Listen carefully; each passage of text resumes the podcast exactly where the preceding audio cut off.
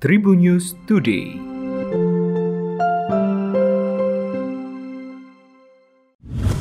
Tribuners berjumpa kembali bersama Hakim di Tribun News Today dan Hakim akan berbagi informasi menarik hari ini mulai dari informasi nasional, regional, selebritis, dan juga olahraga.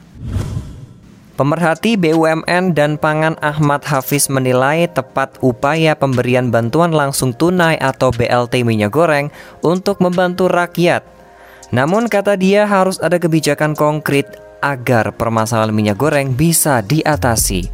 Diketahui pemerintah akan memberikan bantuan langsung tunai atau BLT minyak goreng kepada masyarakat pada April 2022 ini. Program BLT minyak goreng ini diberikan dalam rangka meringankan beban masyarakat yang kurang mampu.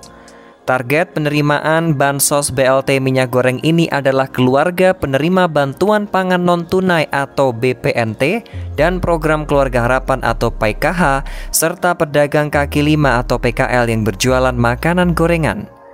Sedangkan total penerima BLT minyak goreng adalah 23 juta orang.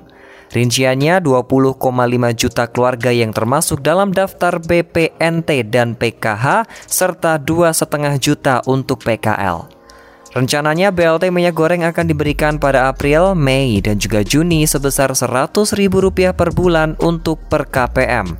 BLT minyak goreng dibayarkan sekaligus pada April 2022 ini, sehingga masyarakat yang memenuhi syarat nantinya akan menerima bantuan senilai Rp300.000.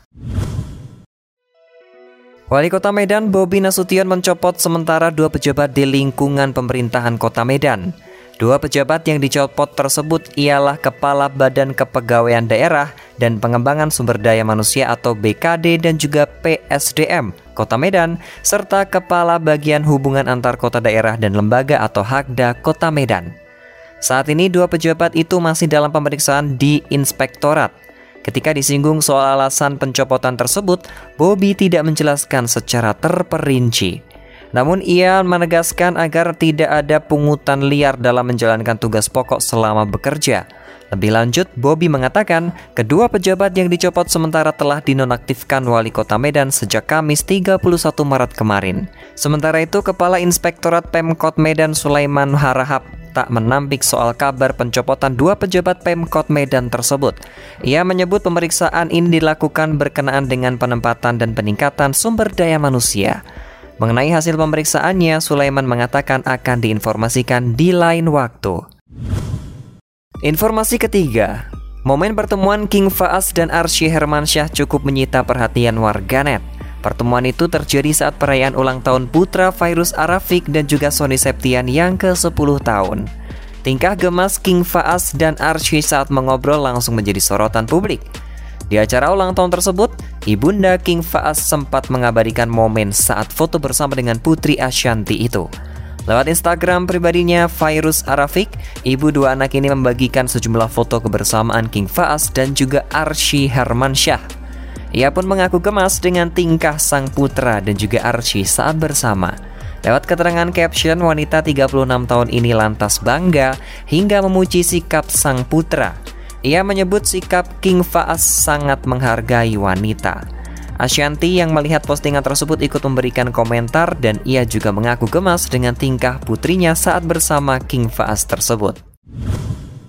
Pembalap Repsol Honda Mark Marquez menunjukkan sinyal kuat akan mengaspal di MotoGP Amerika pada akhir pekan ini.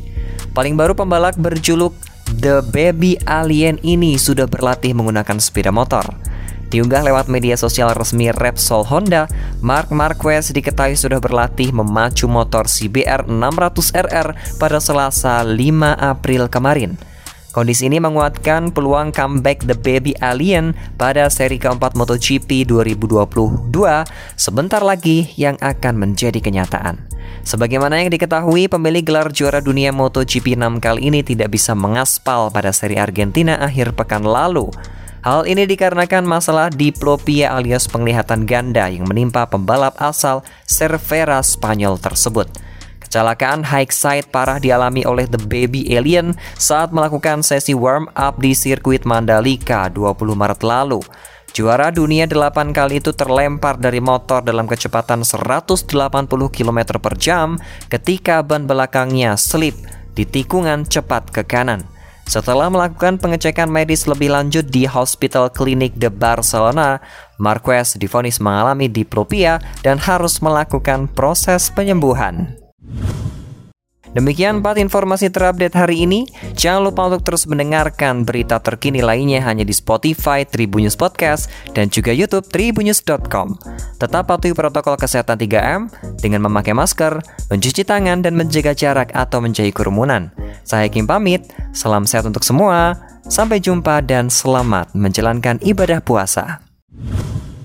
Tribun News Today